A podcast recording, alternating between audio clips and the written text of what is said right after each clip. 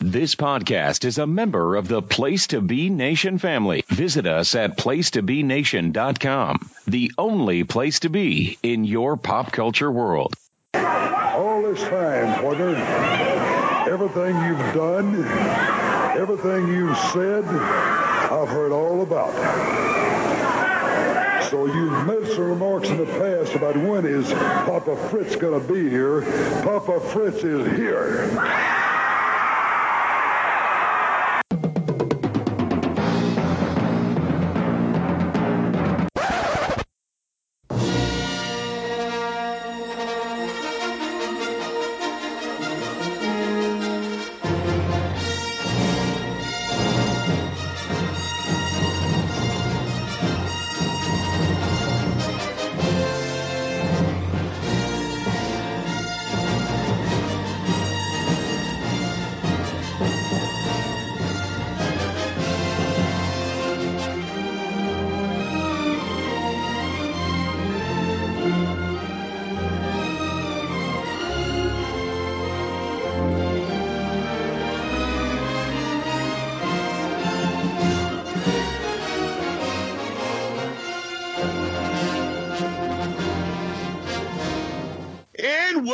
To Worldcast, episode eighteen, and here we're talking the Star Wars of Super Bowl of Wrestling, and we'll be looking at World Class Championship Wrestling, episode twenty-five, episode twenty-six, and the end of tw- episode twenty-eight. This takes place in real time on uh, June fourth, nineteen eighty-two, at the Irving, Irving Center, or Texas Stadium, if you will. Of course, I'm joined by Johnny and Kelly. Kelly, how you doing, man? I'm doing great, man. It's a super card. It's the Super Bowl of wrestling. It's Star Wars. It's everything great about America in one um, one setting in Texas in on for America's team, which I despise as an Eagles fan. But whatever. Uh, this is going to be great. Hell yeah, Johnny, man. What's going on, brother? Uh, not much. Not much. Just uh, looking forward to uh, – there's a lot of – there's a, there's some shit here. There's uh, some great stuff here. And but what it is is I want to get this out of the way, you know, because the attendance here was, you know, some of those camera shots. This this ain't, this, this ain't exactly uh, you know, Bruno and Larry at Shea. Okay, yeah, hey, you know it's. You, you brought it up, Johnny. Let's go right into it.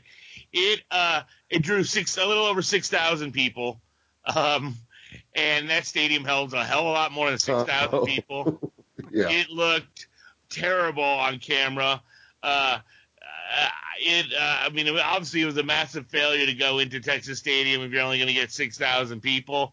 Uh, yeah, yeah, let's, let's, uh, Johnny, you brought it up, but, man. How bad yeah, did it look, brother? But it, it looked terrible, except for every now and then, because and here's what they were still doing their fancy world class camera shots that are new and innovative uh, at the Sportatorium. But with this, it was just constant shots of empty seats until you'd get a shot of the crowd, and that those shots would look good. But to my point that I want to make about that is is because we could look at it, you know, and you go, oh, boy, oh boy, they didn't draw well. But Fritz, you know, say what you will about Fritz. Fritz had a dream and a vision that he was going to do these fucking stadium shows. And this may be the first one, and you can look at it. But within a few years, he's filling stadiums or getting close to filled, or, you know, and where it's just a common thing that they're running the Cotton Bowl and this and, and, and this and that, you know. So he wanted this, and he made it happen eventually.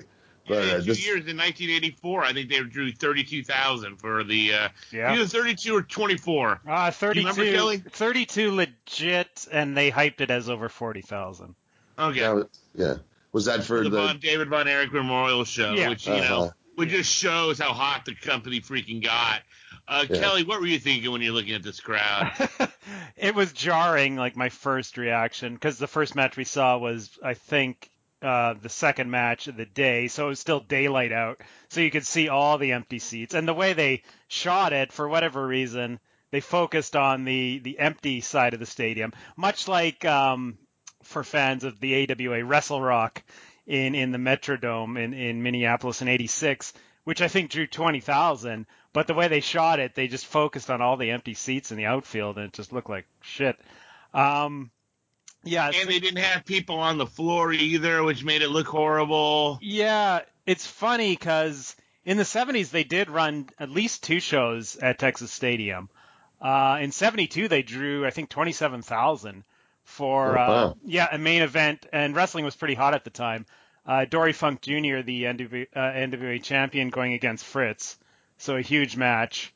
Um, and then it, they ran a, a show, I believe, uh, coinciding with the Ali Inoki uh, match at Texas Stadium with uh, Terry Funk against Fritz Von Erich as the main event. World title match again? Yeah, world title match. And I don't think that one drew too well. Um, maybe closer to the attendance for uh, the show we're talking about tonight. And I, like Fritz's ego just obviously got the better of him here. Like it was his retirement match. So, yes, it had to be at Texas Stadium, even though the hotness of the promotion at the time didn't warrant such a grand um, plan for a show. Uh, they should have just probably ran it in the in Reunion Arena and and, and all that. Um, later, like later in the show, when we get to Harley and, and Kerry, there's they start to focus the cameras more on the, the side where the fans actually are sitting. So it looks not too bad. And the, and the crowd is hot for um, quite a few of the matches, so it helps. But yeah, the early matches in uh, filmed in daylight, or it's like you'd think it was like an empty arena match, basically, because um, there's no heat also for the undercard matches. So it, it just it's all around bad presentation early on. And the, and you'd have to blame the promotion on that, because I mean they did a terrible job promoting their undercard, right? Yeah, the undercard. I mean, it had you have Andre, you have a battle royal. That was a draw. Um, you got Harley Race, big star on the show. Um, But yeah, the promotion, as we've chronicled, just wasn't at that point yet. Where well, you... it's it, it, well, sorry, it's like what they don't have a lineup big enough to mm-hmm. run a stadium show, so you're going to be yeah. bringing in all this other stuff. You got it, you got Andre in a battle royal, check. Uh, Mexicans, check. Right. Lady wrestlers who also Mexican, check. I, I was I was it was like okay. Um, When's, when are the midgets showing up? Because that's usually how this works. I've been to, you know, you know, I've some of the I've been to shows like that, big shows where they fill the car by bringing people in, you know, but uh, because they've got a twelve man roster and a stadium to fill. Yeah, it's true. Now, fine. Kelly, when you're looking at the empty stadium, were you having like C- CFL flashbacks? Or hey, come on, man. C F L can. The thing about the C F L is the stadiums themselves aren't that big. They're filled, but they only hold like thirty, forty thousand people tops. So that's the that's the deal with the C F L. And then not only that is they they even had people in the nosebleeds in the, when they take these long camera shots. It's okay, like, I have a theory. Bring them I down. Have, no, no, I have a theory about that. Okay, because I thought the same exact thing, and then I realized, oh, that's where they can smoke weed. You know? Taking our own Johnny Sorrow to come up with the actual. With the, the think about it. And, well, think yeah. about it. Why would you not go sit where you probably move down and get closer, unless you'd want to be just be left alone? Yeah, it makes sense. You think? Yeah, I mean, still, you'd pay money. Why in the fuck? I mean, you want to get because you, you want to get high, man. I get it, but still, man, I don't know. Uh, okay, so uh, listeners, so you guys want to? I want to explain how we're going to be doing this. We're actually going to go over the lineup, how it was. Uh, when they did it at the time in eighty-two. So, uh, you know, if you watch all the episodes, you'll be able to follow along. But we're not going to go in episodic order, uh, like television order. We're going to actually do the, the whole entire uh, stadium show. And the opener was actually The Spoiler versus Frank Dusick. And that match never aired. Uh, you know, it, it probably would have been fun because The Spoiler has been pretty good and Dusick's been fun. Um, but it, we don't have it, so we don't really know. I mean, I don't think it's a long-lost classic that no. uh, we had or anything. Looking at, yeah, it went five minutes okay. and thirty-one seconds, and The Spoiler defeated uh, Dusick for those. Look, I think we know that we're, I, I, we're we're going to see Frank Dusick versus The Spoiler eventually on this footage. yeah, I think we it's, probably have already. It's, it's. I think we, yeah, you know. Yeah. Because... Look out, look out, the Candy Man. But then we get Bill Irwin versus Ken Mantell. Uh, Kelly, what what was going on here, brother? Um, not a great opener. Uh, like I already said, this was you know jarring seeing all the empty seats. Um, so Mantell's a native Texan, so now I understand at least you know a lot of his inexplicable popularity is that they're rooting for one of their own. Okay, I get it. Um, otherwise, it's it's Ken Mantell. Um, and and but this match, you know, it's it's uh, Irwin's the America's champ, or sorry, the Texas champ, and it's not even a title match. Uh, so why should I care? And then plus this goes on and on to where I thought, oh God, we're getting like a M S G uh, twenty minute draw opener here. Um, it was like Dominic. um, so, and it went thirteen minutes plus, and I guess fifteen minutes was the time limit. So it was getting close to the end. Um, technically it was fine, like most Ken Mantell matches are, but yeah, I just, I just don't care about Kenny. Um, and then Irwin won too, um, a non-title match, um, where uh, Mantell was attempting a figure four and he got kicked into the corner and knocked out. And that was it. Uh, I thought it was a pointless match. What about you, Johnny? Well, uh, they said on commentary, I guess Saldi said, oh, this seems to be a carbon copy of the match they had on Channel thirty-nine, Bill. I was like, I bet you that's true. I don't doubt that at all. And, uh, it was funny. I started watching this, and I really, really had work on my mind. It was really bugging me. I was like, I need something to take my mind off of this. I'm going to watch the, the World Class, and it's fucking Bill Irwin versus Ken Mantell. And I'm like, oh, Jesus, this doesn't help me at all. And, yeah, match is what, is what it is. But, again, just when the depths of despair, we get this gem about Ken Mantell. He raises fighting game chickens. Right. What? What? Yeah, he's like, and then Saldi goes into, yeah, he he, he does cockfighting. He's he does fucking cockfighting. No wonder we hate this cocksucker, you know. Just, but Saldi starts talking about this. And, you know, he's digging a hole so deep. He's like, oh, he raises these beautiful animals, and you know, at my college, you know, we were the fighting gamecocks. Yes, you know. And one thing they're known for is they never stop fighting to the death. And um, it's um, you know, it's, it's illegal in, in many countries, you know. And, and then he starts listing the countries it's illegal in. And Bill helps out, and they they they should mention it's illegal in Oklahoma. It is it is illegal in Oklahoma. I uh, you know, I found that out the hard way, thirty days, and uh, and then he caps it off with he's like, yes, it's an interesting sport. And my mouth is I'm dying laughing. Can't believe that going that Ken Mantell a that raises fucking uh, roosters for cockfighting, and that they're talking about cockfighting on television here. Blew my mind. Blew my mind. Look out! Look out! The Candyman. That's the only thing worth talking about this match, because otherwise it stunk. Yeah, you know, I'm, I'm I'm with you on that. I thought the match was pretty. Um... Meat and potato-ish. Uh, it was definitely too long. Uh, so, yeah. So, I mean, it was just, just uh, nuts to me on that. But let's look at uh, Mercer and Saldi. Um, this is their first show that we're getting them uh, on World Class. Bill Mercer is not a good announcer, but he's super polished. Like, so you don't know he's a bad announcer until, like, you yeah, start getting him later and he's not realizing it.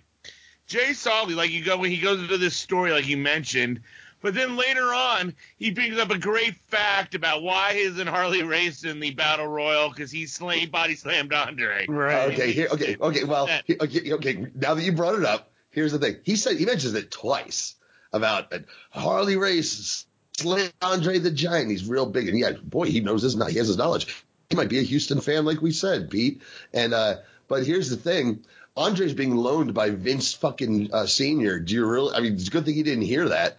I mean, do you really think he wants that on your television broadcast when he's loaning you out his, his guy? Like, oh no, no, not at all. Lucky. But I'm, I'm, I'm trying to get at it. Saldi must be like a hard, hardcore fan. Oh no, because he, he there's or another. He must one. have been in Houston live. Yeah, he kept referencing that match. Yeah, it had to be. You know, but here's the other one. He will get. I'll just mention now. I can't remember the context, but he starts talking about Flair fighting Backlund in, at the Omni. Yeah. Yeah, he's a hardcore uh, he's fan. He's like your hardcore fan. He's like he's like the hardcore fan who, who's had some, you know, he was the tight end for the Dallas Cowboys. And when they mentioned, hey, do you want to do some color commentary? He jumped at it. Oh, totally. Was terrible at it.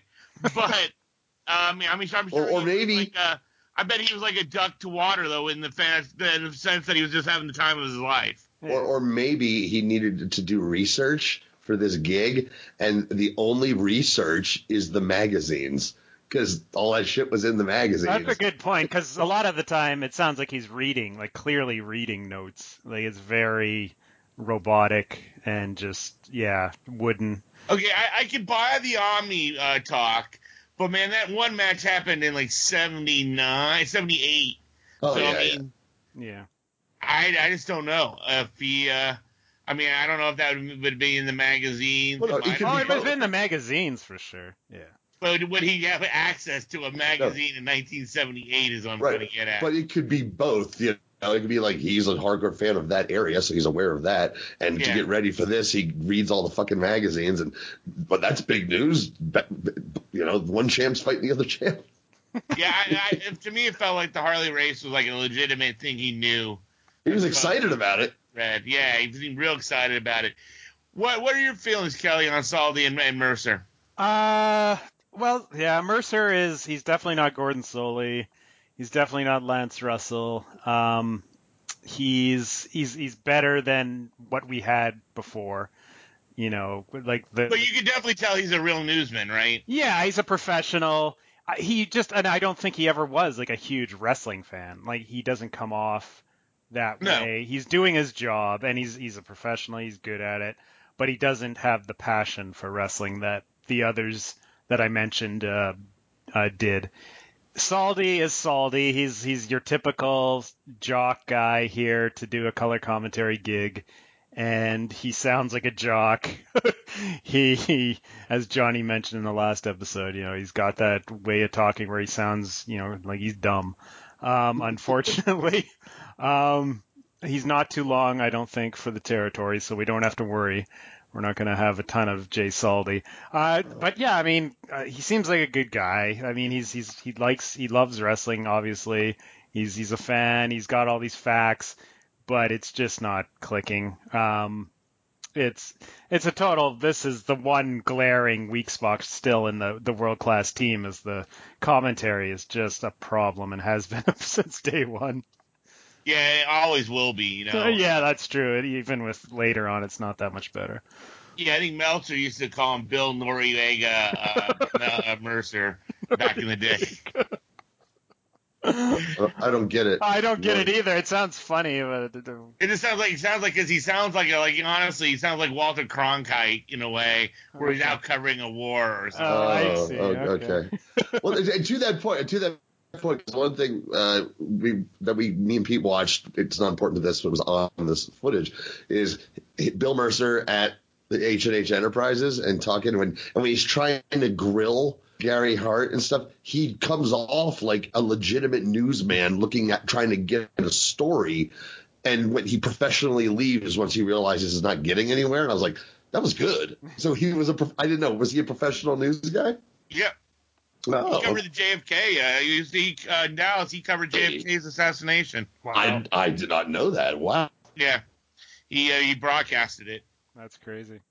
Yeah, it's nuts. I mean, I know he, he's legit. Uh, and I think that's why he did those, that's why he was so good in those type of segments, because he was able hmm. to bring his, you know, his background and really do it and stuff. Yeah, I he, always he, liked yeah. Bill Mercer. Yeah, he totally brings a legitimacy to it. Like he's yeah, he's he's a great straight man. Um, yeah, there's nothing funny about him. He's just, he's, he's there, he's presenting the facts and yeah, he's, that's his biggest strength. Yeah. I mean, I like him and I like him because he's polished and he, yeah, but, he, but, but yeah, but he's no like Jim Ross or Gordon Soley or, uh, or those in that ilk or Lance Russell when it comes well, to that type of being able to carry a program, but especially on play by play. But I felt he, he had a, he had a niche what he did well. And uh, but it didn't always convey on the play-by-play and, and, and all the other stuff. Uh, he was more like a character almost in a way. Um, but this leads us over here, Johnny, to Lola Gonzalez versus oh, yeah. Irma Gonzalez. There you go. Flip, flip yeah, over my flip pages, pages here. Yeah. Um, okay, here, here. You know, good. Uh, Kelly, oh. so you know, We saw the older one on the Houston footage. Okay. So you're actually on air with two of the probably the thousand people. The leading experts on Irma Gonzalez. Yeah. Mm-hmm. Well, I feel honored for that. Um, yeah, and she was actually tremendous in the Houston match. And she's almost kind of like she felt she. I mean, maybe I'm. Uh, she actually um, how the, how the old timers actually describe Moolah. This is what the older Gonzalez actually felt like watching. You know, really, same hair.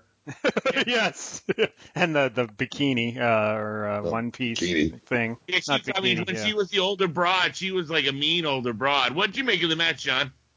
Oh, I, I loved it because it's Lola Gonzalez versus Irma Gonzalez. And I was just like, really? You couldn't find it's it's just like, and they, they have to say, no relation. Jesus Christ.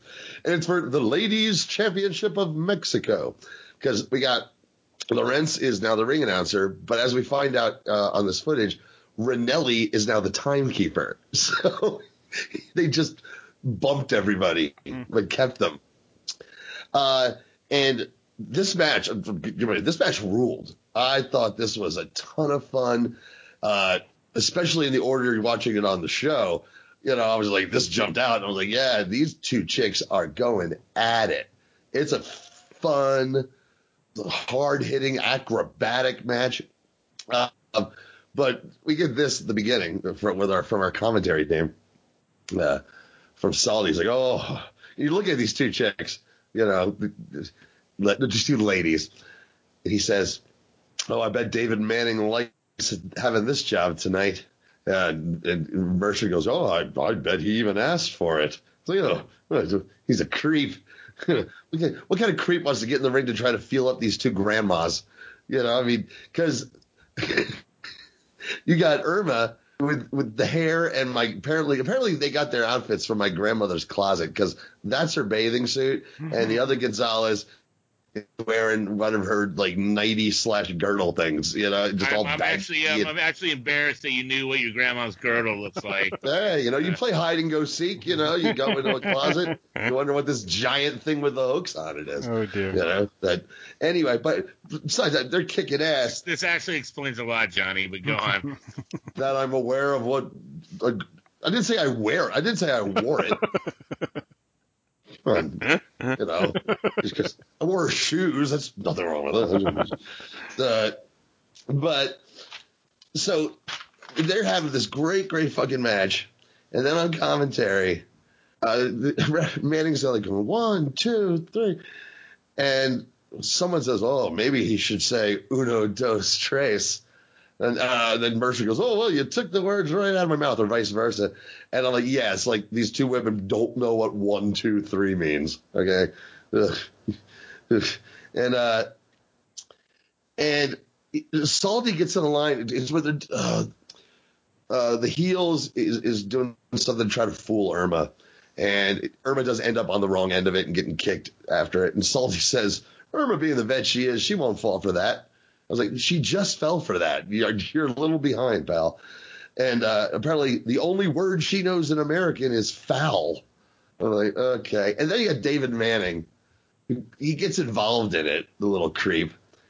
And Irma kicks him in the nuts, like from behind. Just like kicks him square in the fucking nuts. He jumps up like he didn't know what was going on and then no-sells it. Just walks around no-selling it. So he... he He, that little blip was a t- terrible part of this match. It was like he, inter- he inserted himself in it for referee shenanigans in this really great, serious match, you know, and good. Kick him in the balls. And they no sells it because he's David fucking Manning. But I thought these I thought these ladies tore the house down. What about you, Cal? Yeah, same thing. I love this match because um, the crowd didn't really know him at first, and the crowd was totally... Uh, eating it up uh, by the end. Uh, got better heat than most of the matches tonight. Um, yeah, uh, great action from the ladies. Lola Gonzalez apparently had a very long and illustrious career in Mexico. I checked her out. Um, very charismatic, great healing, but apparently she was usually a babyface in Mexico. Yeah, she was actually a maestra. Oh, yeah. Um, kind of sexy as well. Um, I won't lie. Uh, well, you know, if you if you met her at a club down in North Soho, you just be careful about Lola. Oh, jeez. Um, yeah, this was, I think, one of the better matches we've reviewed so far. Um, you know, that's not saying much, but I, I, I put three stars on it. I thought it was... Yeah, I would have no problem with that. I mean, it was hard-hitting. Yeah. Uh, uh, they told a story. Yeah. But that's the best thing about it was they... It, it, I think one of the coolest things is uh, really a sign of a good worker when you go in and you have a dead crowd on you and you're able to get the crowd with you when they didn't give a shit at all when you started. Yeah, yeah, me too. I love that. That's so good. That's the... The definition of great work to me is is being able to take an indifferent crowd and turn them rabid um, by the end of the match. That's that's great. And this was, yeah, a great example of that. Um, and what's even, what's even more impressive is these are two lady wrestlers who, who, from mm-hmm. Mexico. Mexican lady wrestlers. Yeah. You know, yeah. you know. Because I mean, this women's wrestling wasn't really, you know, it was kind of like that, like like the midgets and stuff like that. They got that crowd in the palm of their hand in this yep. match, and they they had the work rate, that like back and forth pin attempts. Oh, it's crazy! Uh, power bomb got the win. Like they were doing things that nobody had seen yeah, in Texas at this point in time. And, you know, it was it was ahead of its time stuff. Very fast paced. Uh, yeah, I love this. I love. Finding these uh, hidden gem uh, eighties ladies matches. That's one of my. You know, Ar- Armand Hussein was backstage uh, bitching about these spot monkeys in their height. You know. Yeah. Probably. And I you know it's funny, Kelly, and uh, like in the, in the Houston footage, there was like up and down tons of really good female wrestling matches. Yeah. No, I mean, oh yeah, was, we saw we saw yeah. a lot of them. Yeah. Yeah. Yeah. And yeah. then we get into Andre the Giant versus Bugsy McGraw. It just didn't make tape. Um, but it explains a lot, kind of what they were teasing in the uh, Body Slam Challenge or Rumble or yeah. Body Slam Battle Royal um, later on, because they, they weren't getting along very well. So that, that explains it, because they wrestled each other earlier.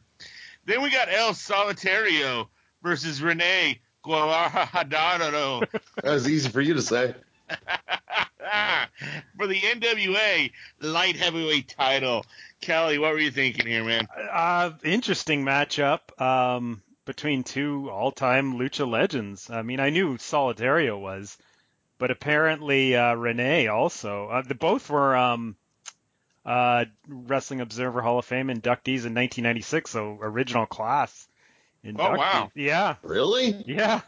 Yeah, no, Solitario was like a huge star in the seventies and eighties. He died tragically uh, in a car crash, uh, I believe, maybe four or five years after this.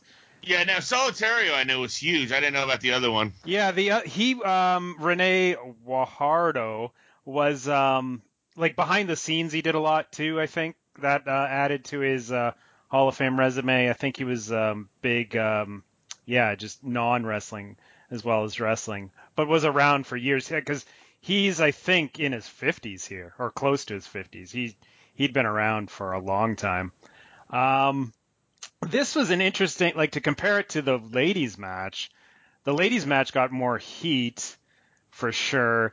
This was a this was almost like fast forwarding to a cruiserweights match in W C W in the nineties between, you know, El Dandy and um, Silver King or whatever, that the fans didn't know and, and didn't really have much heat to it, but they did a bunch of high spots and all that stuff, um, you know, because we saw yeah, stuff that you wouldn't see until the nineties, or at least on a, on a larger stage, uh, Hurricane Ranas, uh, topes. When Solitario does the tope, Mercer's speechless almost. He, he says he has he's never seen that move before. Um, But it wasn't, I don't know, I didn't really uh, think it was that great of a match. It wasn't good, that's the thing. Yeah. I mean, they had a lot of cool stuff. They yeah. threw a lot of stuff at you where yeah. it, it, it was a cool style to throw out there. And honestly, I bet you if they worked that style more often in World Class, I think it eventually would have gotten over. Yeah. But it just it was a style they didn't push. And so it, because uh, if you really look about it, I mean, you have like Chris Adams uh, like a year later – doing topes and stuff, and he got over huge. I think, you know, yeah. if they would have kept, like, a Mexican presence, uh, I think they could have some luchadores on a regular basis. I think they the style could have got over there. Yeah, and there was a lot of the mat work, too, the straight mat work, and that got, like, the crowd was booing at one point. They were bored. They didn't like it. Um, so but it shows you, like, the contrast. Like, the ladies were able to win the crowd over by g- using psychology, by using, you know, tried and true heel babyface uh, structure, and then this one just was just too spotty and, and had. No I would I would call it. I would use the term exhibitionary. Yeah, you know? yeah, yeah. Exactly. That's a good way of putting it for sure. What about you, John? John, you have any? Uh, I, I didn't. I got. Yeah, I got a few few things real quick because we'll get to a, a point you made. Uh, but uh, I didn't like this at all. I thought it, I thought it was boring, and this the nonstop let's shake hands bit yeah. that went on yeah, for yeah, yeah. they did it like eight times. I'm like, what is he? What are you doing? It's, and and maybe you know these guys are Hall of Famers. Sure, you said one of these guys, these guys is in his fifties now, so I'm not seeing him in his prime. So I'm th- I'm thinking I'm like this guy looks sloppy and. I don't like the structure of this at all, the story they're trying to tell. Um, but apparently, Nick Roberts, the referee, he said he's one of the most – they introduce him as one of the most well-known men in West Texas. Pete, who the fuck is Nick Rock, Nick Roberts? Well, he's Baby, Baby Doll's father. Yeah. Oh, is he? Yeah. Yeah. Oh, I had no idea. So I, I think that's no all idea. we really need to know. Um, yeah, but I mean, but, that's but, why he was so well-known. No, wait, so what, but why would that make him famous in nineteen eighty-two? Well, uh, he was around. I mean, we, I mean, he worked in those areas and stuff. Oh, was he a wrestler? Yeah. Okay, he, or he also, I thought he, yeah, he also owned some of the territory, some areas in the territory. Uh, okay, I've never. I don't I've know the whole background. Kelly, do you have any real no, background on him? No, I don't. No. I was but going. Yeah, I was going. To... He was an old timer. Yeah, he. She, yeah. She. Uh, yeah. She uh, broke in. Uh, well, like kind of against his wishes, type of thing. Hmm. Oh, okay. No, I, I just figured if anyone would know it's you, because I was like, I've never heard of him. Uh, and so, to your point about seeing the cool moves in W C W, and but there's no story to it. Uh, and by the way, if it was El Dandy versus Silver King, I probably would have enjoyed it because those guys rule.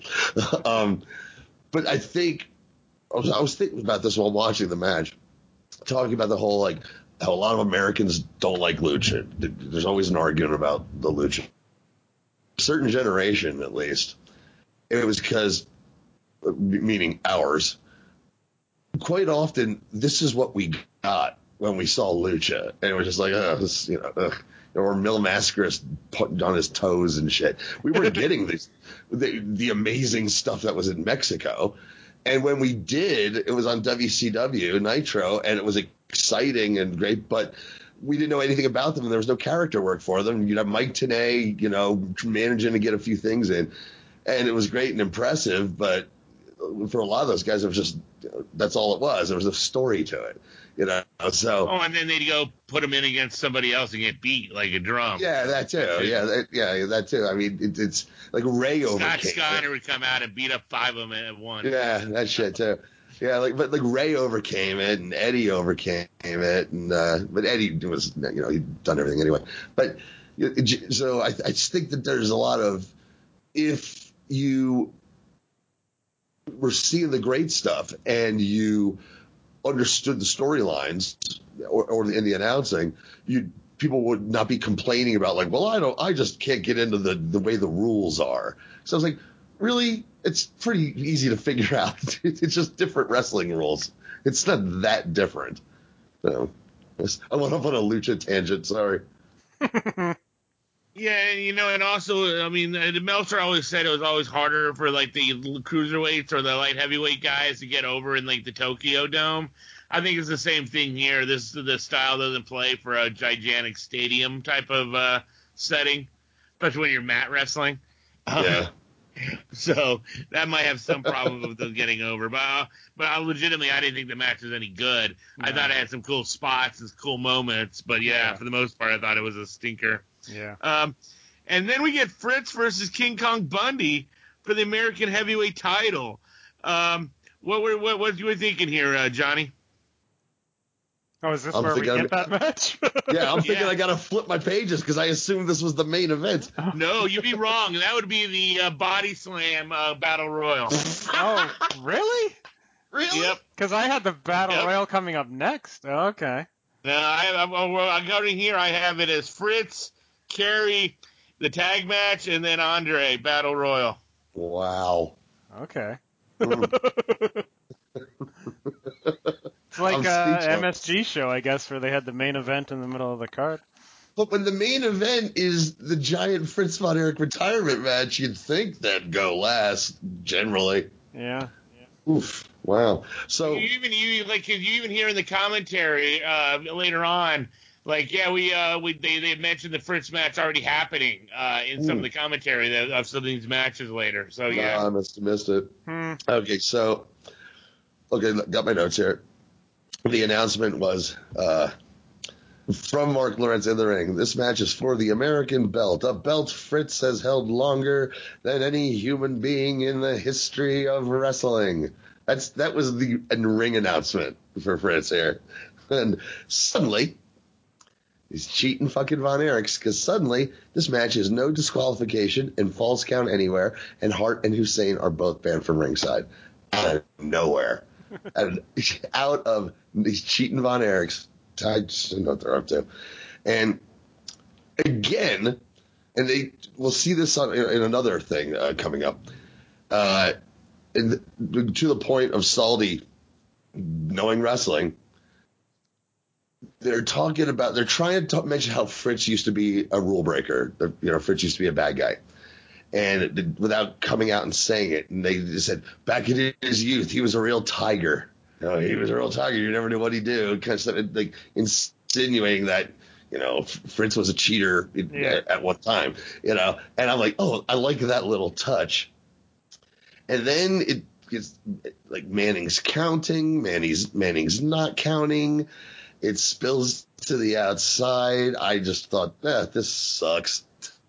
It sucked. And he pins King Kong Bundy on the stadium floor, and it was I thought it was lame. And then they're all out there, and there's young Chris, and he's giving Mike. this Mike too. He's giving and he's giving this promo because he had to be beat him outside because he wouldn't give up to the claw. So instead of saying he's real tough to take the claw, he's like he wouldn't give up to the claw because he's too dumb to quit. He's too dumb to quit. Like, uh, okay. And he's like, these are all my boys, all my boys, and every last one of them, every last one of them will be a champion. And I was like, this stinks. I hated it. Jesus. Kelly, what about you? Did you hate it as I, much as Johnny? I, no, I, I didn't hate it. I didn't love it. I, I thought it was fine for what it was. Um, falls count anywhere, so... Was that a stip that was being used regularly at this time? Anybody know? Um, seems like I always associate that with, you know, the beginning of the nineties. I don't recall falls count anywhere in the eighties. Anywhere. I bet Memphis did it. It had to be in Memphis. Right. It had to be in Memphis. Yeah, probably. Uh, I just can't think of one, like an obvious one off the top of my head. It's weird, though. Like, why did it have to be a falls count anywhere match? So Fritz could pin Bundy in the end zone? I think I think it was a visual thing. Like, he's scoring a touchdown or something? Like, fuck Fritz. And the fact that he didn't pin him in a ring. Uh, okay, you know, protects like... Bundy somehow. Somehow. Okay, look, look, okay, look, if I got to get out of the ring... If I got to get out of the ring just to, to do this all around, I'm not getting back in the ring. I only get in and out of the ring once, and that's it. So that was the how they invented the falls count anywhere match, because Fritz just couldn't be bothered um, to get back in the ring. He's also introduced as the immortal Fritz Von Erich. The immortal Fritz Von Erich. Hulk Hogan, yeah. Hulk Hogan, each heard of. Hulk Hogan, oh, that Hulk Hogan, you ripped me off. Oh, cocksucker. Oh, my God. You know, he was really made for real I American, think, though. You know, I really think when Hogan uh, started using the term immortal, I think every Von Erich was dead except for Kevin at this oh, point. Jesus. No, I think yeah, Kerry, yeah, Kerry was still alive. Yeah, and uh, and, uh, and, and, and, and, and they said, they said, nah, you can have it. Yeah, yeah, yeah. I guess Kerry was alive. Yeah, you're right. Yeah. Anyway, um, I love that Bundy attacked Fritz as he was taking his t- t-shirt off. Um, his, his tight red t-shirt. Skin tight red Skin t- tight red t-shirt. Ugh. Was it red? I thought it was black. No, uh, no, it was red. Oh, no, no. Yeah, it was red. Bright red. Yeah. Um, black would have looked cool. Yeah. Um, claw attempts, multiple claw attempts by Fritz uh, throughout. Bundy was really laying in the stiff shots on Fritz, because if you looked at Fritz's back, he had welts um, all over him uh, quite early on. The crowd was hot for this. You know, it was uh, Fritz's last match. This was, as we're going to talk about later with Kerry and Race, that was definitely for the women in the crowd. The uh, in in that match, you had the screaming. The crowd shots were all about the women. This match was for the men. Fritz, you know why? Yeah. Because Harley, Harley Race is a sexy motherfucker. Right. It's, well, there is that, too. Um, but Fritz was, was John Wayne here um, one last time. And... yeah, they go off outside, chair shots to Bundy, one that hit the ring post and, and didn't hit Bundy at all, but Bundy sold it anyway. Whatever, it was Fritz's last match. Um, I thought this was fine. You know, it it, it it's it's Fritz, an old man, and, and Bundy had to do the job. Um, the crowd was hot for it. I've seen way worse. Yeah, I, I, I, I actually enjoyed it. I... Uh... Well, one, Bundy was probably giving him all the welts because he thought he was going to go on last and get the main event payday, but no, he got the middle of the card payday. That's what the welts are from. Weird. Uh, I, I enjoyed the psychology of the multiple uh, claw attempts. It's kind of like Jake teasing the D D T. It always gets over in a way. Yeah. Um, the, it's fun seeing him fight in the end zone as a visual. Historically, I, I felt this should have made our uh, the W C C W set because of it being Fritz's retirement match and yeah. and it being Falls Count Anywhere. Mm-hmm. But I, I, I was shouted down. I lost that battle. um, but you know, uh, yeah, and I, I, I yeah, overall, I, I thought it was just fun stuff. I thought Bundy looked really good in it as an ass kicker. Yeah. And I thought Fritz sold pretty well, all, all things considering. Um, mm-hmm. Even though you know he you know won and. St- And stuff, okay, but. let's bring up. Let's bring up. Okay, I'm glad you brought up the elephant in the room here, because what makes this the worst thing ever is because I love old men last match bullshit as much as the next guy's. My favorite thing. You don't win the fucking belt on the way out. Like I don't. I hate when people win the belt on the retirement way out. I hate All it when right. they do that. I hated when they did it with Trish Stratus recently. I think she was the most recent one. I hate it, and I. I it's it, like what's the point of that? That's the guy who retired can can win. Well, then the you'll belt. Love this one. And then you know what happened because what? Fritz retired, the belt returned to Bundy. Oh, was, okay, okay. Oh, wait, hold on a second. That's why during the other footage didn't matter. I saw Bundy wearing the belt, and I'm like, well, he's losing that in five in like in a day or two. What the fuck's going on here? That's what they did.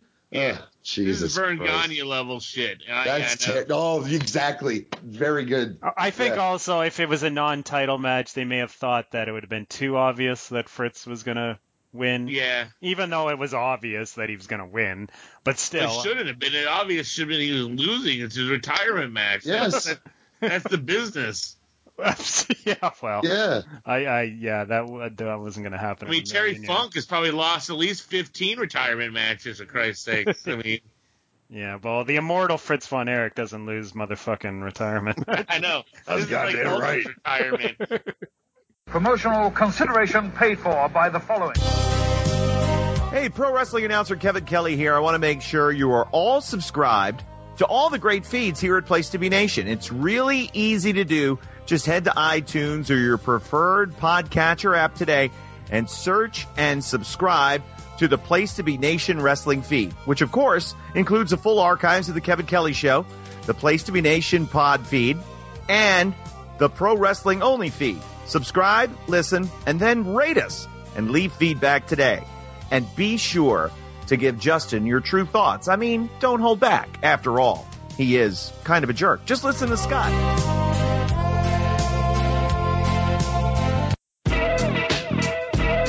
Place to Be Nation's J T Rosero and Chad Campbell here. We want to let you know that we have a ton of great podcasts available to you on iTunes, Stitcher, Google Play, and PlayStation dot com, and we offer those to you on three great feeds. On the Place to Be Nation wrestling feed, we bring you the Mothership, the original Place to Be podcast, as well as Main Event, Lucha Afterground, and our monthly pay-per-view reaction shows, as well as the Our Vantage Point podcast and Jeff Learns Wrestling. In addition to these full-length shows, we also deliver quick-hit pod blasts on topics old and new. Over on the Pro Wrestling Only feed, we dive deep inside the wrestling business with a stacked army of experts leading the way. The feed features potpourri shows such as This Week in Wrestling, Greetings from Allentown, Psychology is Dead, Puro Pourri, Stacy and Elliot's Bogus Journey, and the Military Industrial Suplex. We also have shows that focus intently on certain topics like Letters from Center Stage, Space City, an N W A Classics on Demand adventure, Through the Years, Strong Style History, Strong Style Story, and Mount Olympus. Plus, the feed has the full archives of legendary shows like Titans of Wrestling, Where the Big Boys Play, Letters from Kayfabe, and much more.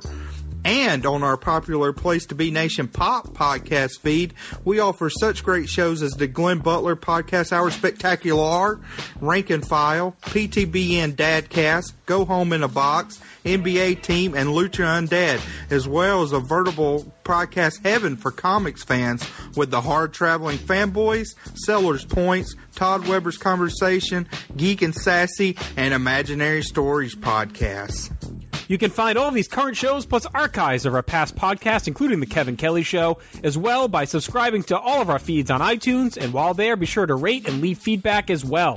All of these shows, plus others, available on Place to Be Nation dot com, where we cover pro wrestling, sports, movies, comics, plus in-depth stretch projects and more. Be sure to support our site by using Place to Be Nation dot com backslash Amazon when shopping online, and download our free P T B Vintage Vault Refresh ebooks via the links on our site. We also want to thank our friends at Bonehead's Wing Bar in West Warwick, Rhode Island, and Fall River, Massachusetts, The History of Wrestling dot com, and Scott Keats' Blog of Doom. Be sure to follow us on Facebook, Twitter, Instagram, and Tumblr as well. Place to Be Nation dot com, the only place to be in your pop culture world. Uh, then we get uh, Kerry Von Erich versus Harley Race. Uh, easily the best match of the night. What were your thoughts, Kelly? Uh, easily the best match of the night. Easily the best match we've seen in our uh, review so far. Uh, I loved it. Um, it was like the tone was set that this was going to be a special match right away when you had Kerry deliver like a really stiff drop kick to Race, but then Race caught him with a surprise small package for a near fall within the first minute, and we're off from there. Um, this is where I noted that Saldi was, was just dreadful uh, with his unimpressive insights and his jock voice. Uh, yeah, it's, it's like not only jock voice, but it's dumb jock voice. Yeah, Ugh. Exactly. This is where I thought he was just reading straight from uh, some notes that he had with his stats and stuff. And he he called Race the defending N W A champion at one point, which of course wasn't true. Yeah. Uh, so you think is, if you're a big dummy, you can write notes, but there are notes big dummy. So it's yeah, no. It, but like, but hold on, before you go on, Kelly, so everyone knows out there, yeah, this was, these guys were battling it out for the winner gets a shot yeah. at And oh, Ric Flair's yeah. belt. Yeah. Kerry gets it in, I think, Reunion Arena or, or the Sportatorium or whatever. Uh, Reunion. Harley, I think, gets yeah. it in Florida if he wins. It's, or no, uh, Saint Louis, the Checkerdome. Saint Louis. Oh, it's Saint Louis. It's, oh, yeah, yeah, that's yeah. right. You yeah. mentioned Checkerdome. You're right. You're it's absolutely right. genius. It's yeah. genius booking. Uh, I can't praise. Since you brought it up, just get this out of the way. They they make sure there's something at stake in yeah. this match for not just Kerry.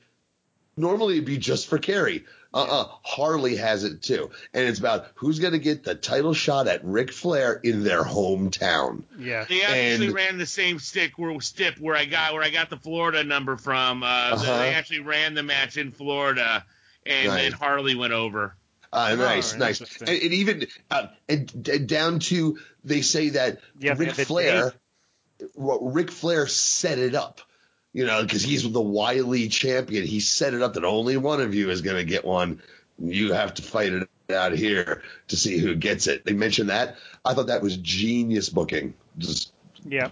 Genius. Yeah, totally. Uh, they had the date for Harley's uh, match in Saint Louis, too, which made it more authentic, more real. Um, Yeah, mm-hmm. the, yeah, the crowd is really hot here. This is where they finally focused on the fans um, and, and that were actually there and not the empty seats. Um, and this is where I noted about the women. More uh, like we're seeing more and more young women in the crowd. This has become a trend. Uh, it's becoming very noticeable now. Uh, Kerry's uh, he's the darling here. Um, yeah, and then of course we get blood, uh, double juice, which which always boosts things up for me. Uh, Kerry was busted open first. Uh, Race gives him a brain buster on the floor. Uh, and then Harley's busted open, and he has like great juice, like a bloody mess. Um, there was a great shot when Kerry had Harley in a sleeper where they're both bleeding. That was awesome. That was like a cover of a wrestling magazine from the time right there. And low blows come into play by Race. Great back and forth action. Uh, there was a believable near fall when Race got body slammed off the top rope. I actually bid on that one. And great bumps. There was a great bump near the end where they both tumble over the top uh, and out to the floor again. Um, you know, the roll through with the flying body press finish by Kerry. We've seen that one a million times. But still, uh, you know, Kerry needed to win clean here over the a former champion. Huge pop. Great match. Four stars for me. I, I really love this one. Well, what about you, John? Oh, I loved this match a, a t- so much. I it, I was popping watching this, you know, which yeah. doesn't often happen. And the, the the the spot I popped for the most was Harley got, doing his falling headbutt bit uh, in into Kerry catches him with the claw. Yeah. And, and gets him up, and, and the place goes nuts. I went nuts. I was like, "Fuck, that's a great spot. I've never seen that before," and uh, just it was fantastic. And uh, so just other notes because you covered, you guys are gonna cover the, the moves in the match and everything. I, we already talked about the stakes.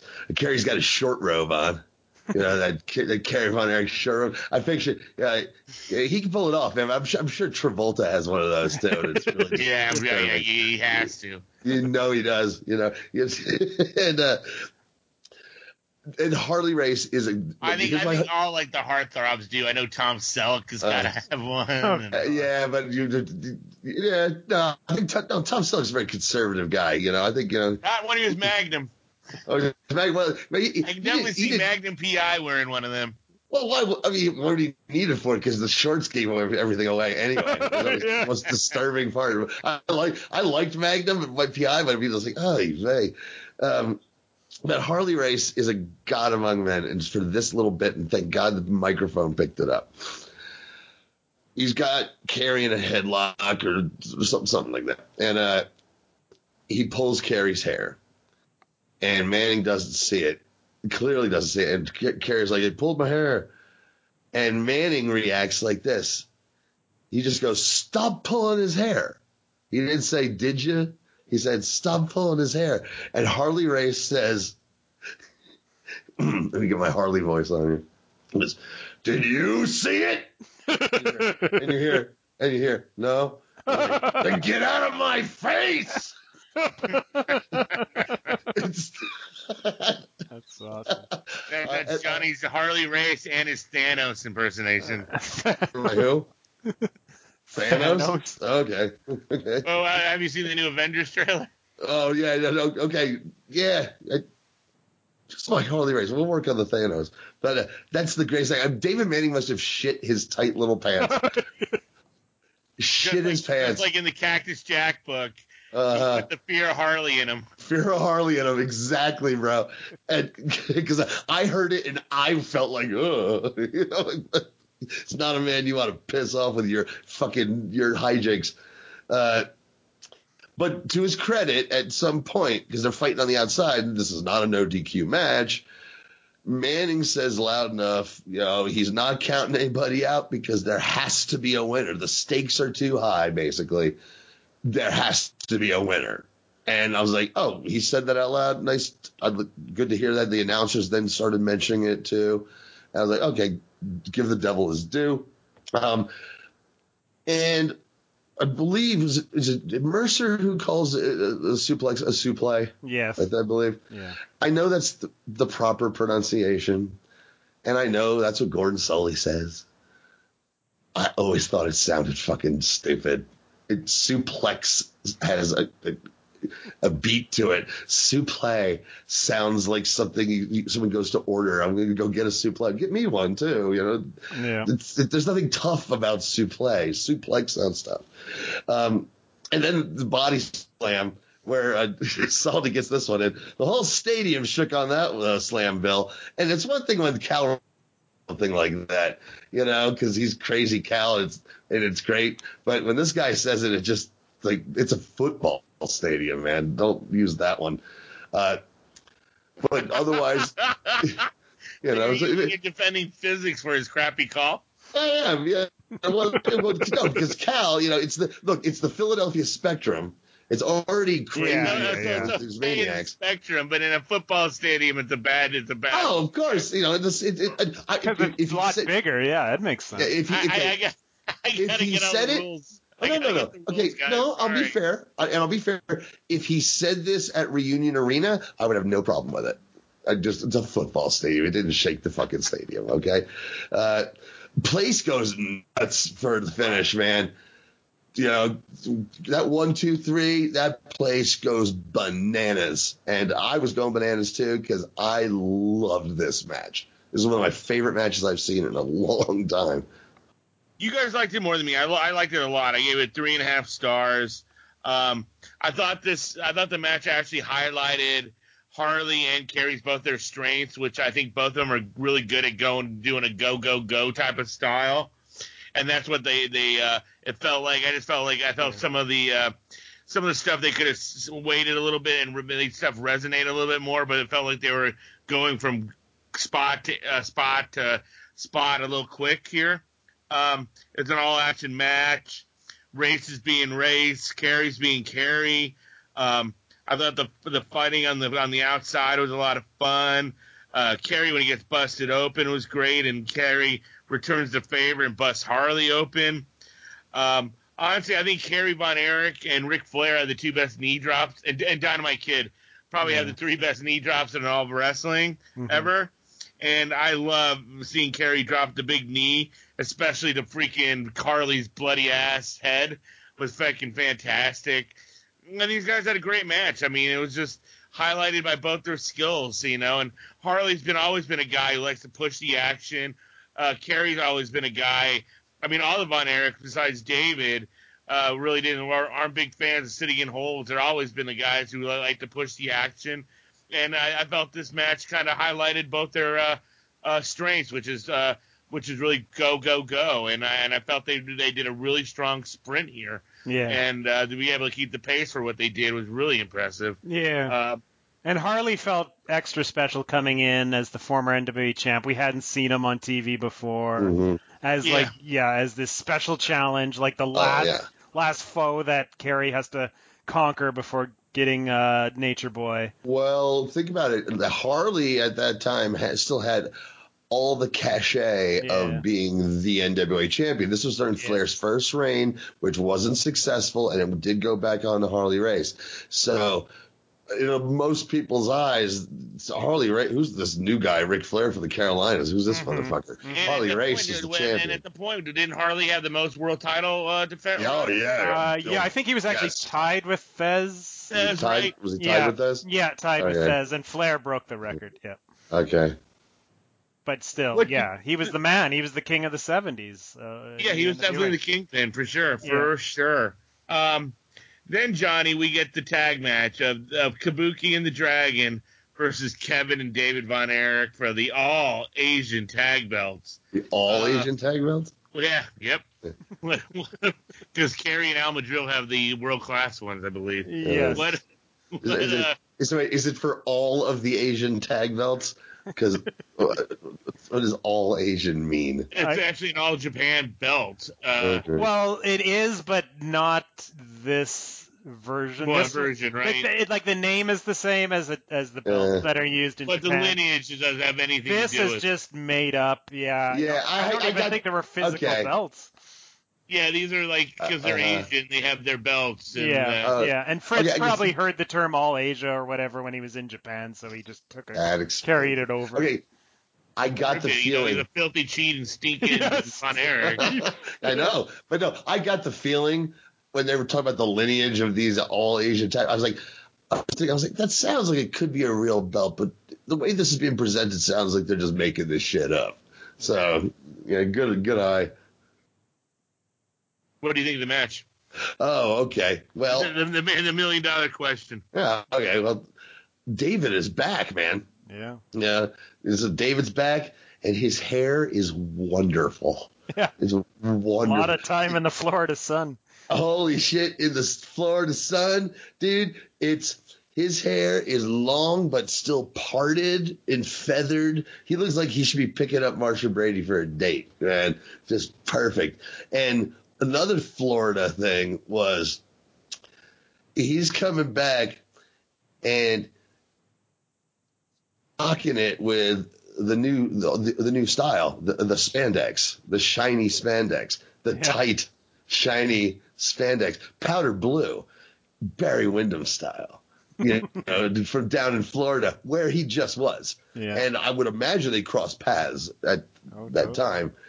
Um, and I remember thinking at the time, I was like, man, a young Barry Windham, young David Von Erich tag team that's been around for a while, that would have ruled back yeah. then. I would have loved to have seen that.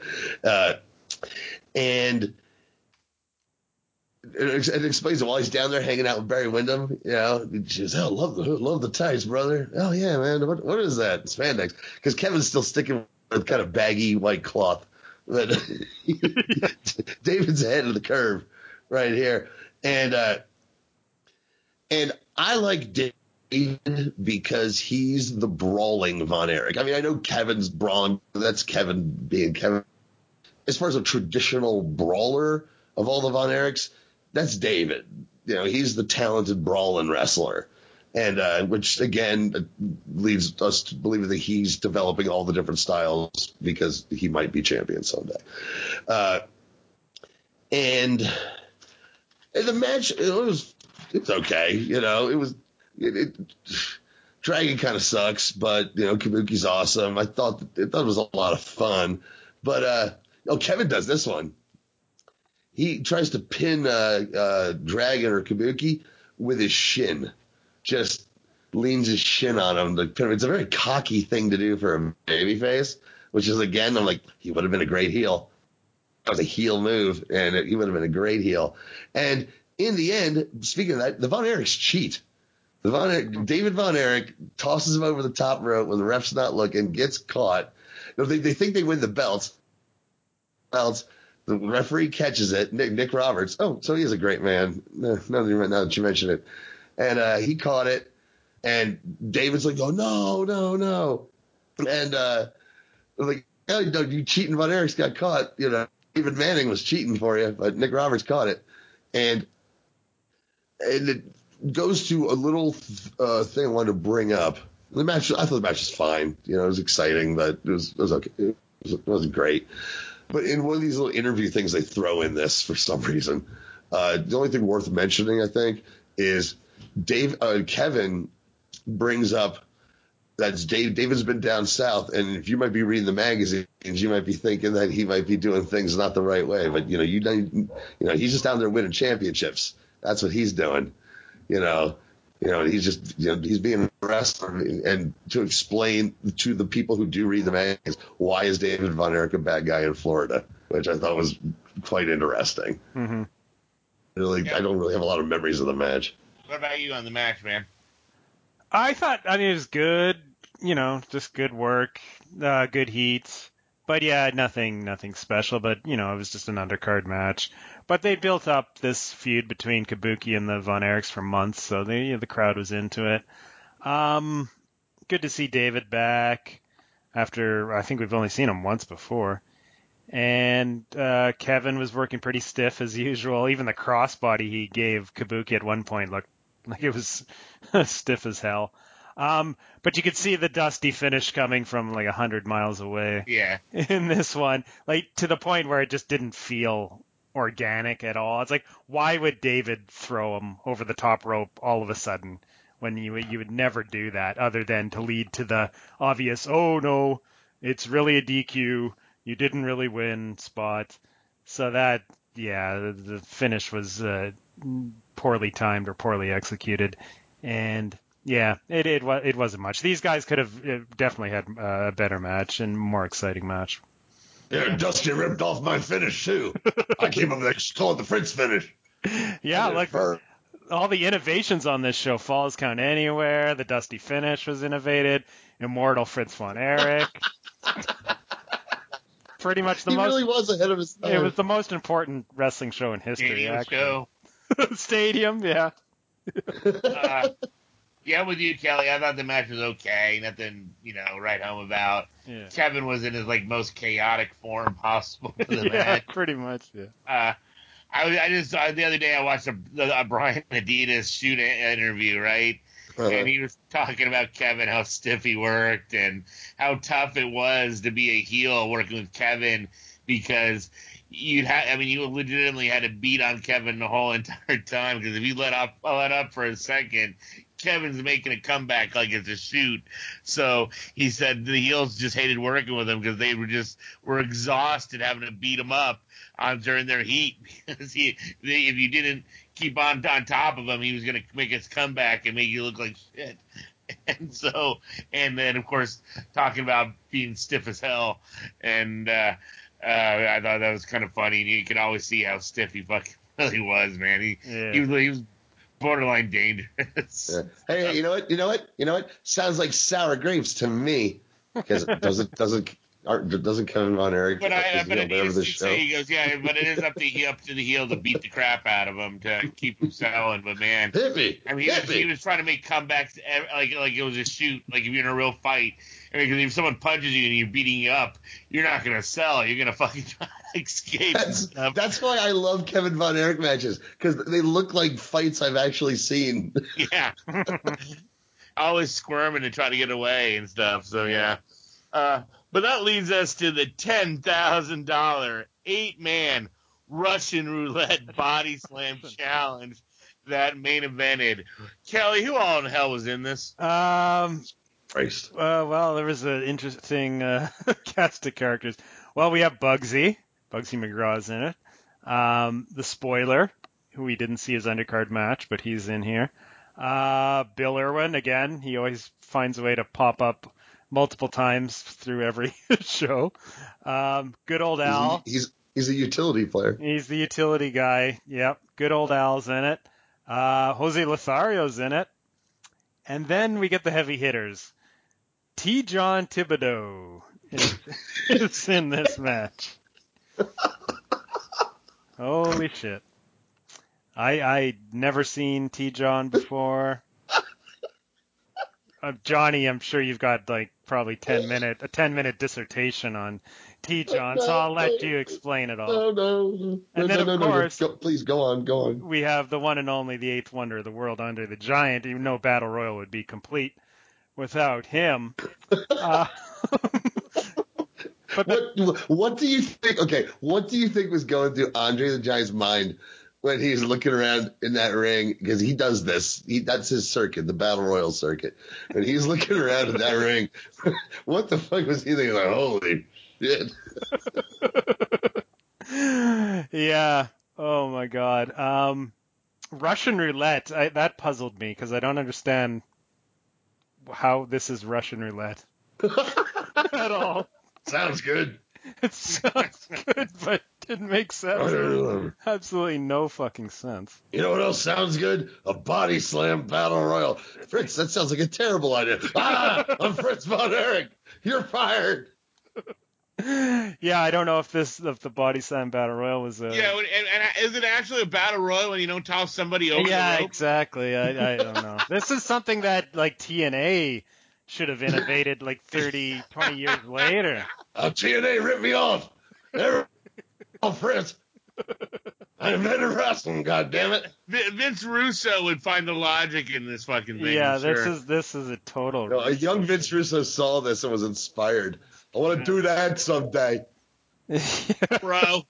Bro, um, yeah. Well, this isn't much. Uh, Jose is gone first, unfortunately. Um, T. John is gone really quickly next.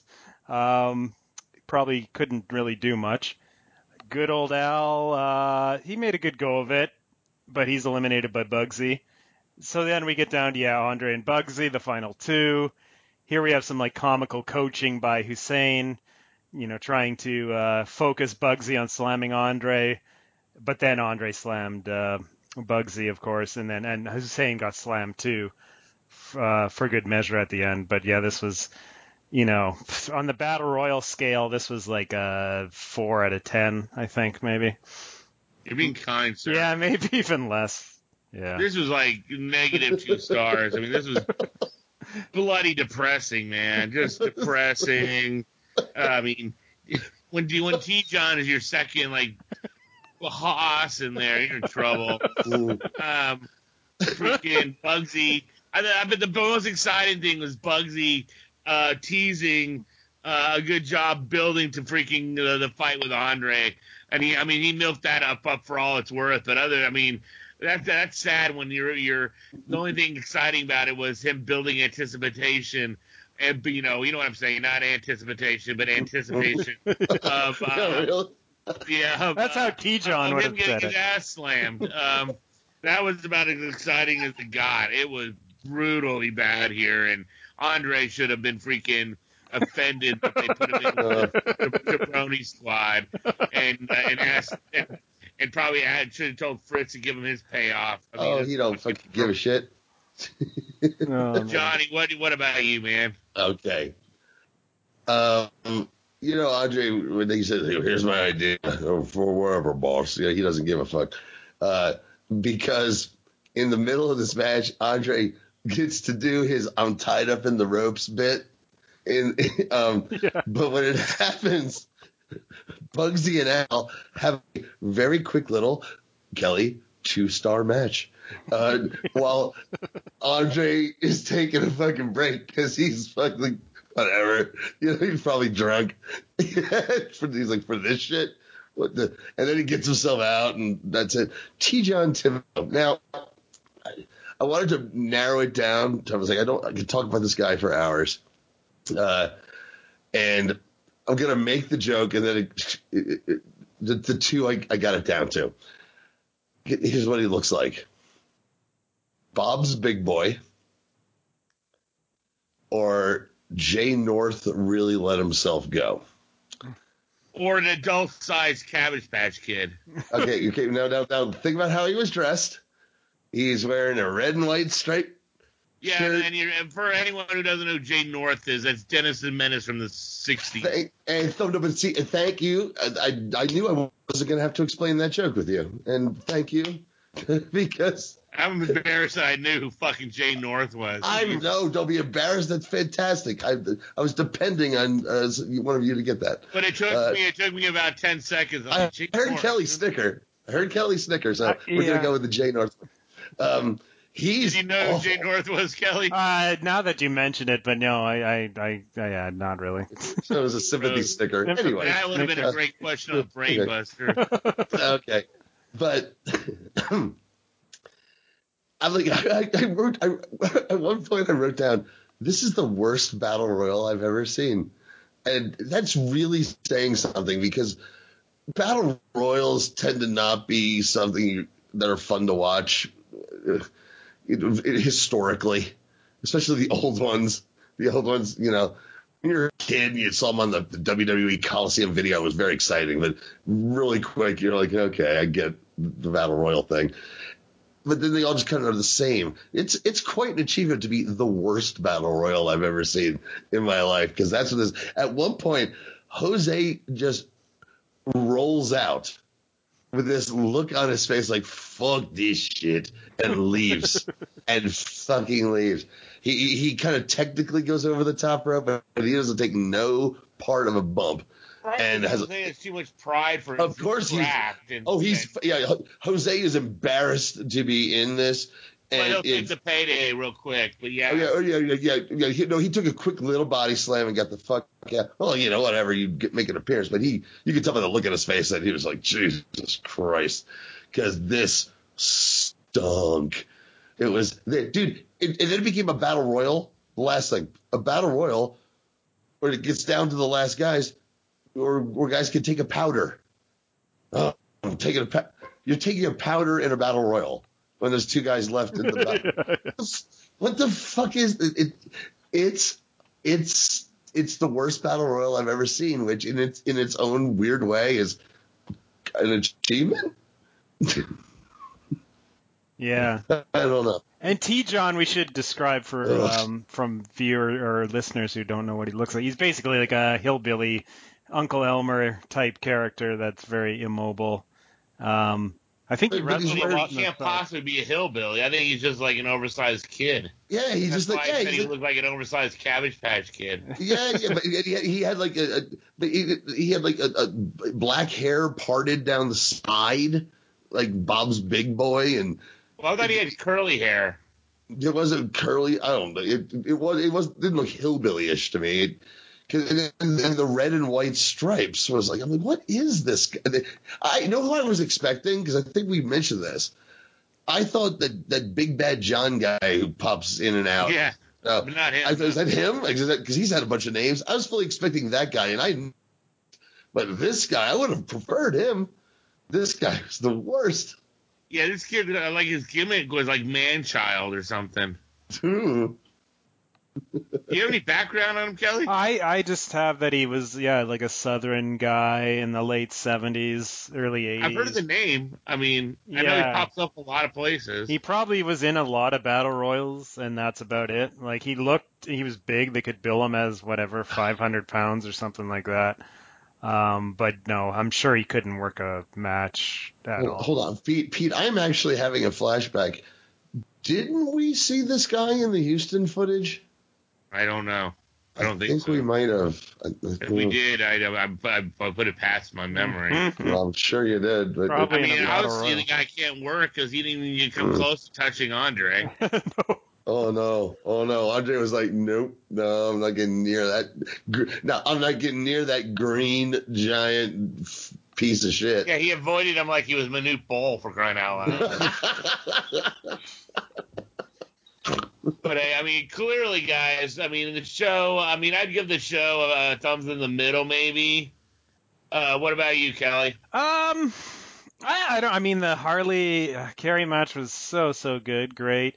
I loved the the ladies match. Even Fritz's match was, you know, I wasn't expecting much more, and it, it, it wasn't a bad match. It was fine. Um, and then what did we have? Yeah, a bunch of, of, of nothing. But, uh, yeah, thumbs up, I guess, would be too much. But memorable, for sure. The setting, the whole thing. Uh matches that actually had significance for a change. So and, yeah. and you know what, Kelly? Even, but you know what? If they would have structured the card a little differently, I think I could. I, you could definitely could have leaned going forward if maybe ended it with Kerry and uh, uh, Harley instead of this shitty battle royal. You know? Oh, yeah. Uh, I mean, yeah. I'm not sure what the logic was for the way, for the way they structured it. Battle royals were still still like a huge draw at the time. Yeah. So this would have been I, fe- featured, uh, you know, prominently on the posters or whatever.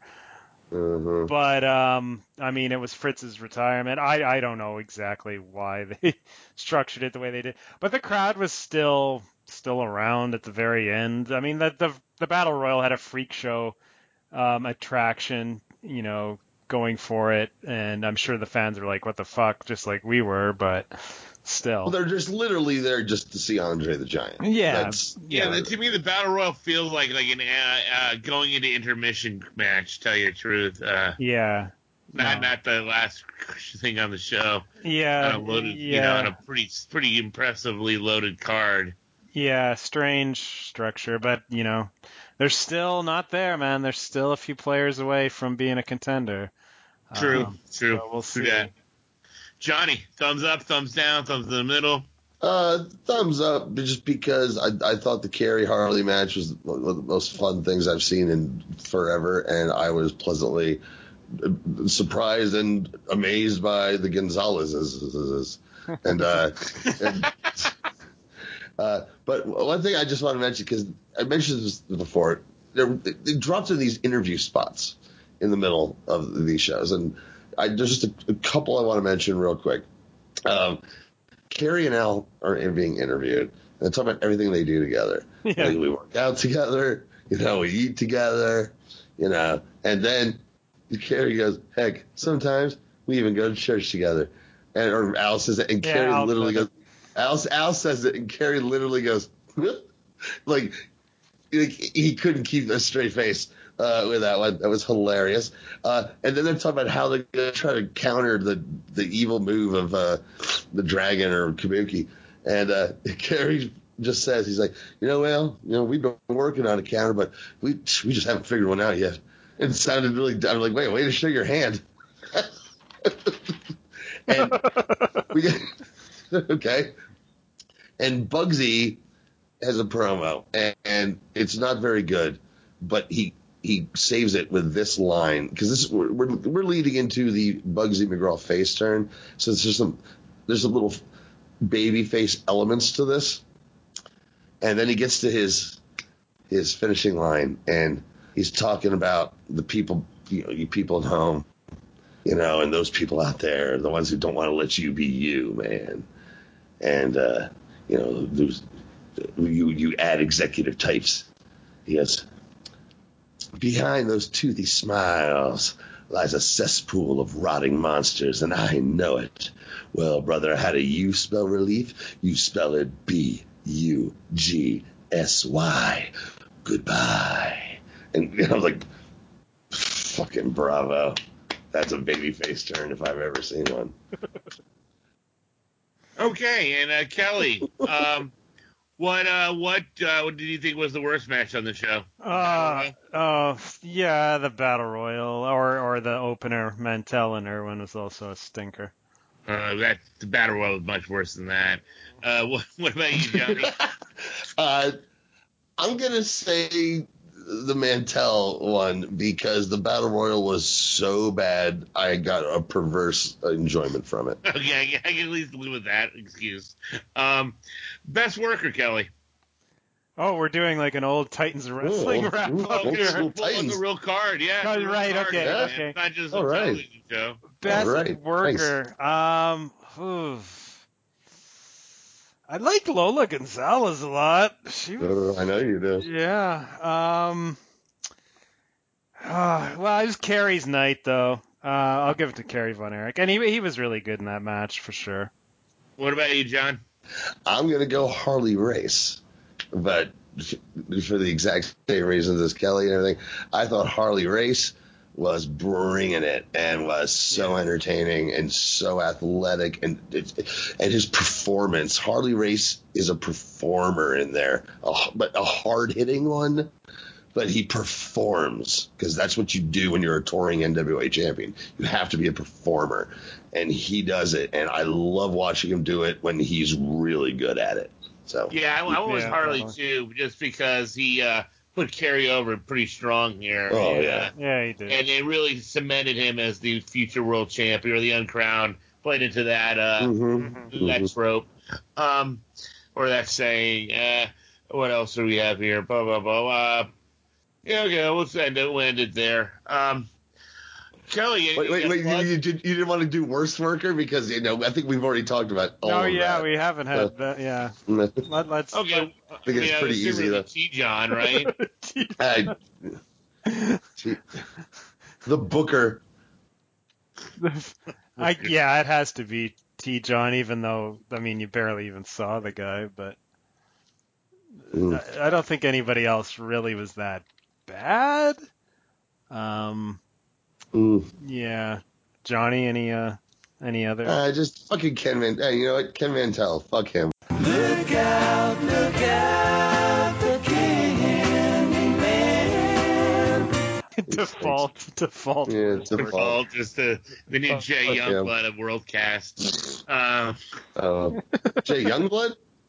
I mean, I mean, uh, uh, John Strongbow. I'm sorry. Jay uh, Strongbow. Yeah, they all look alike. I know. Yeah. Oh, well, on that note, what uh, what do you anything you got to plug there, Kelly?